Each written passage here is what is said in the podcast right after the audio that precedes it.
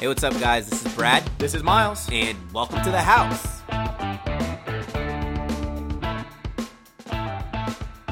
All right, Brad, we are live from Trump National Doral. Yes, we are. We just had a killer interview with the one and only Rick Smith. We have golf later. Drinks are going to be flowing, but you know what's more important than drinking and interviewing and all that? It's Football? talking about football, Miles. It's our favorite thing to talk about, man. We uh, have a couple good topics here today, don't we? We do. We definitely do. Let's start off with college football's impact transfers. So, thinking about this, I was like, how do I determine what an impact transfer is? You know, I was, we were going through it. it to me, an impact transfer, it doesn't have to be a starter because some of the guys slated on our list might not even start, but they will impact the game. You'll see what we're talking about later. I think our very first topic of conversation will be an immediate impact if he starts. And I think he will. And that's Shea Patterson, who transferred from Ole Miss to the University of Michigan. The only thing that's been missing for Jim Harbaugh at his time at Michigan has been a quarterback. Yes. Now, there's a lot of hype around Shea Patterson, and rightfully so. Threw for over 2,000 yards and 17 Seven- touchdowns Yo, in wait, seven games. Seven games. And you know what's crazy about that stat, right? He had two games over 400 yards, five games over 300 yards. Brandon Peters, in the five games he played, zero.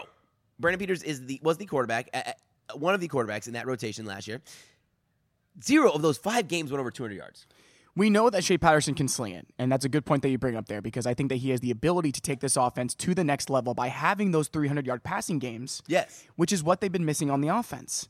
It's scary to think what this Michigan team can do now that they have a gunslinger, an experienced gunslinger at quarterback. And, and you know what? Honestly, Brad, I don't think we're talking about this enough. No, I- I- America's not. Miles, we are talking about a okay.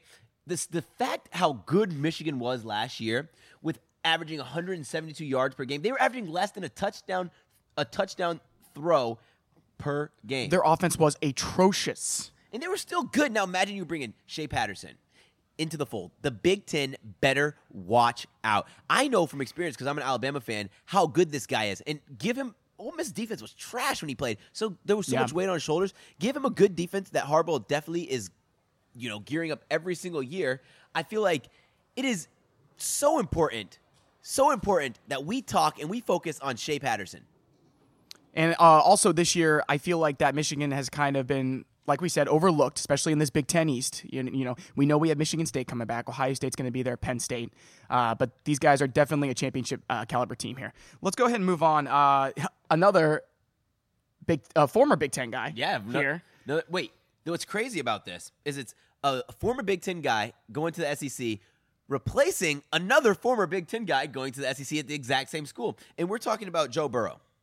I like Joe Burrow by dual threat quarterback, you know, big guy. The only thing is, we are giving this man a lot of hype for no With no experience. No experience. What do you think is going to happen here, Miles? Okay, so there was a lot of talk in Columbus uh, during what you call training camp for college football during spring practice. It was a big quarterback battle between Dwayne Haskins and Joe Burrow. That's all we were talking about at Ohio State. Now, Haskins had the advantage because he came into the Michigan game and basically won the game for us with a couple of big throws. But everything that I heard was that Joe Burrow was actually a more pure passer and a more pure runner, that he was a more complete quarterback. Ye- but yeah. Urban Meyer, do you know what he's about? Loyalty. Yes. Urban is about loyalty, and there was a lot of talk about Joe Burrow transferring. He, he he kind of already had the writing on the wall. Yeah. this is a very talented quarterback. Now, what I will say is that I don't know if he fits into this Ed Orgeron offense perfectly. He does not. But when you have a player of his caliber, oh, his potential, Orgeron is going to have to definitely adapt. So, Yeah, Miles, um, we were we were talking about who we're going to have as our impact transfers, and Joe Burrow scrolled across my screen. This is before we even decided, right? And I go, "Holy shit, who is Joe Burrow?" I, I had to go do some research. Sure. but what the research not a lot of people have heard about this Yes, guy. the research that what happened with the research, things I was hearing: good arm strength, dual threat. Mm-hmm. One one person went as far to say is most precise quarterback I've seen in Precision. a long time. His they said I've read I heard somewhere that said accuracy is he is he's extremely accurate in all the throwing sessions he's had at LSU. and leadership ability. The guys in the locker room love him. I mean, he he left Ohio State, didn't have a lot of bad blood there. There was it was a great quarterback battle, and I actually, you know, I actually just thought of, about this because th- we're, we're talking about your competition being an Alabama fan. Yeah. What are your thoughts on? Okay, we know Michigan has their quarterback. What if LSU has their quarterback? I- I'm not concerned because it's the same narrative every year. Some some school in the SEC gets another Big Ten quarterback or gets another you know quarterback who hasn't proved himself. We have yet to see a quarterback transfer in the SEC that that Brad, I'm afraid of. We're talking about Cam Newton. we're talking about a former Ohio State quarterback. This this is no normal Purdue, Illinois, Big Ten quarterback. You're right. We're talking You're about an Urban right. Meyer recruit. An Urban Meyer recruit who's only who's only thrown 39 passes in, in, the, in the big I, level. I can't deny that. There's So- no, there's no experience there. I can't- and I there's not even a guarantee he's going to win the job. Yes, and I can't be I can't be afraid. Miles, my question to you is: If he had went to Iowa State, would his life be different at this point? Would we be talking about? Would people know his name? I'm going to say with the year that the Cyclones just had, that yes. Yeah, I think so too. Right? He- He's got that uh, brand name recognition. He was a big recruit coming out of high school. So yeah, I feel like especially with uh, how much talent they have over there right now, I, I believe they won seven, eight games last year Yeah. in that tough Big Twelve. Big Um, games. so yeah, for sure. I mean, but that's isn't that a great question for just former recruits? Woulda, coulda, shoulda, right? Like, it's just like, but this could end up being a great uh, option for him. I'm not a big, uh, I'm not high on Ed Orgeron as a coach, but I think he's trash. It br- and it's not even because he's an LSU coach. I I try to when I look at sports, I take my heart of it for the first half of my my my my viewing because I can't be biased and, and honestly give a, a- an accurate description, accurate opinion. So the first half of my thought process has to be unbiased, and I just think he's a trash coach. I guess we'll see uh, if this can be a 10 win team. But as I said, even though I'm high on Joe Burrow, I'm not high with Joe Burrow in this offense. No, But you know what? I can't wait to see what happens. Okay, let's go ahead and move on. Uh, this is the biggest story Yes. that we're moving on to. I think that there is a lot to talk about here. I think Yes. there's a lot of different topics to the NT. I'm going to go ahead and let you start. So Miles, Who do we got? we were talking about Jalen Hurd, who could have been in the league right now. Um, in 2015, I believe he rushed for something like 1,400 yards. Big, big back. Your prototypical like 6'2", 240 back. Just a phenomenal recruit. He was supposed to be the savior for Tennessee. Yeah, and that's what he was in 2015. 2016, he got a little caught up with injuries. He started, but but you know he had the weight of the world on his. sh- Volunteer Nation put all the blame on him in 2016 when he got hurt, and then he came back. They were looking for a fall guy. Person. He took the fall, and you know what he did? He took it gracefully. But then when everyone is telling him, Jalen, go to the league, make the millions. You know what he did? He said, I want to extend my career in the NFL as long as possible and not take the hits. I want to transfer and reinvent myself at a better position suitable for longevity. And he transferred to Baylor and lost 20, 20 pounds or something like that and moved to wide receiver. And I am asking everybody listening to this podcast to take a look at this guy and his story. Follow this story this year because I think that this has a big impact on the game of football as a whole, right? So all of these athletes coming out of high school, I think are going to be paying attention to this, okay? So Yeah. is wide receiver now going to be the side out position? Because Jalen makes a lot of good points in his interviews about being a running back, taking those hits, Yeah. taking those bruises. If this is a successful story, and listen, he transferred to a perfect wide receiver offense Yes. under Matt Rhule at Baylor. Not a good team. They'll win three games this year, but He'll still get he'll, still, get, his this thousand catches. yards. He'll get to learn how to play receiver if he indeed has that talent. He goes to the NFL. What if he has that kind of success? I mean, I just think that there's a lot to say about this story. I think that I mean, Braxton Miller comes to mind, and th- but the thing about Braxton Miller was he was a quarterback transferring to receiver. I feel like he's kind of struggling getting his footing into the NFL, but we're talking about a pass catching back, Yes. a pass catching athlete that is now trying his hand at receiver. You know, um, a lot about this story intrigues me. How he didn't decide to go to a winning program. He went to a failing, failed, trash program with a great coach. with a great Miles, a coach who would accept him, Yeah. let him work, and you know, Right. he's only said great things about Jalen, and the transition is going to be interesting because getting off getting off the press on the line is way different when you're running back. You get that two step jam. Now he's got a one step jam. I think by the, what I've read, what I've heard, the interviews is that he will be phenomenal because he took that year and he soaked up as much knowledge as he possibly could. He said, Coach, Coach, Coach said, "Listen, Jalen, you're coming in this program. You're going to get hit for this entire year." And you know, he said, "I don't care. I want full contact. I want to play scout team. I want to get better. And that that to me makes me love this story even more. Is he didn't come in from freaking Tennessee SEC football as his prima donna as the savior. He came in as a guy who wants to grind. Yeah, and and even though I don't think Baylor will win more than three games this year, the Big 12 is wide open. There's plenty of opportunities for upsets here in this league and for him to get his name out there. Injury is always a concern. We know it was a risk, but man, I just can't wait to watch this guy's story. Uh, great choice for an impact transfer, just because I, I think it's going to mean a lot for the future of the game. Yes. Miles, our next guy. This this story, his story sucks, man. And this is what happens when you go to a program like Alabama, where it, it not even like just Alabama in, in recruiting players. It's literally the running back position where they're always so deep at running back. We're talking about B.J. Emmons. B.J. Emmons came to Alabama as the fourth best running back in the nation. Got derailed by a foot injury. And you know what happens at Alabama? It's next man up. And you were battling. He was, uh, I think, a three or four star recruit. So, four star recruit. Um, but it, you're battling other four and five star recruits. So the second you get injured, someone else is ready to take your place. Miles, watch out for this guy with a combo of Singletary. I know when I sent this over to you, you said they got Singletary still. I said I don't care. This one-two punch might be the deadliest one-two punch. Singletary led the nation in touchdowns this year. Now you're bringing a, yeah. another guy who's even hungrier. He he went and played at Hutchinson uh, Community College for a year. Miles, watch out for B.J. Emmons. And Lane Kiffin, I mean, having brought him over, he wouldn't bring him over for no reason. Devin Singletary is the premier back. We know that. He's the one that's going to get the touches, but I, I could see this kid getting a lot of playing time. I mean, and, and that's really, honestly, for Lane Kiffin and his program at Florida Atlantic, that's what he wants this program to be. Yes. He wants it to be a second chance program for these guys. Yeah. And th- that philosophy has, watch this. People will start talking about FAU serious New Year's Six bowl contenders. Well, they get to go at Oklahoma week one. They yep. play UCF uh, week three or four, so they're going to have their opportunities to show that they can compete with the big boys. I can't wait to, to watch them against Oklahoma um, because I think that this is uh, an extremely dangerous team. Yes, definitely. So BJ, best of luck to you. Um, you know, everything I've been following your career, I just wish you the best of luck. We, we're done talking about transfers. We're done talking about college football. Let's talk about the NFL. The best part about the NFL is it's so transparent. We get to see the camp training camp battles full flesh yeah. in our faces. We're going to highlight three training camp battles. And we're going to start with one of the most intriguing battles, and that is the QB battle in New York in the Jets. And Miles, who do you think is going to win this battle to start? What's really interesting about what the New York Jets are doing is that they really do have three quarterbacks that I think, even with Darnold, are all capable of starting. Yep. All right. So we've got Josh McCown. Yes. We've got Teddy Bridgewater, who, by the way, 25 years old, all right. Yeah, he's coming off a devastating injury, but this kid's got talent still. Yeah. Man, so much to prove. I feel like nobody's talking about Teddy.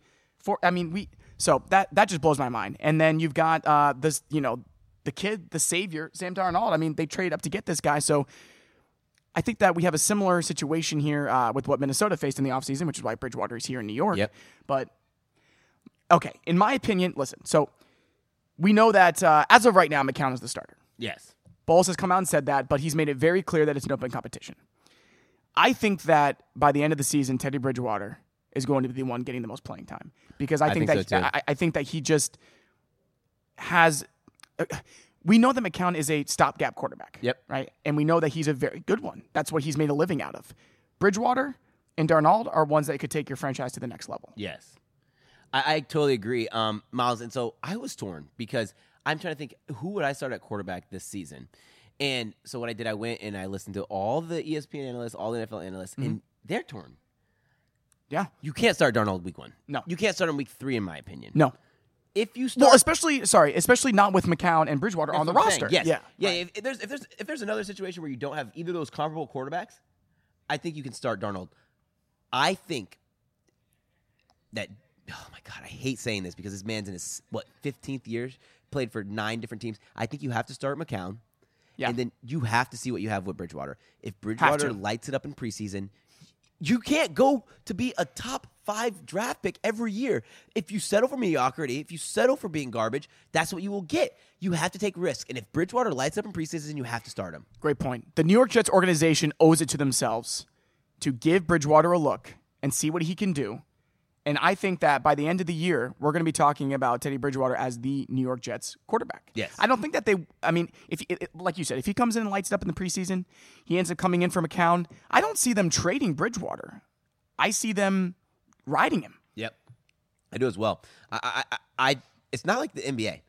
Like so, NBA when you have uh, limitless options at a position, and you have a guy like um like a Bridgewater, you you start him, trade him.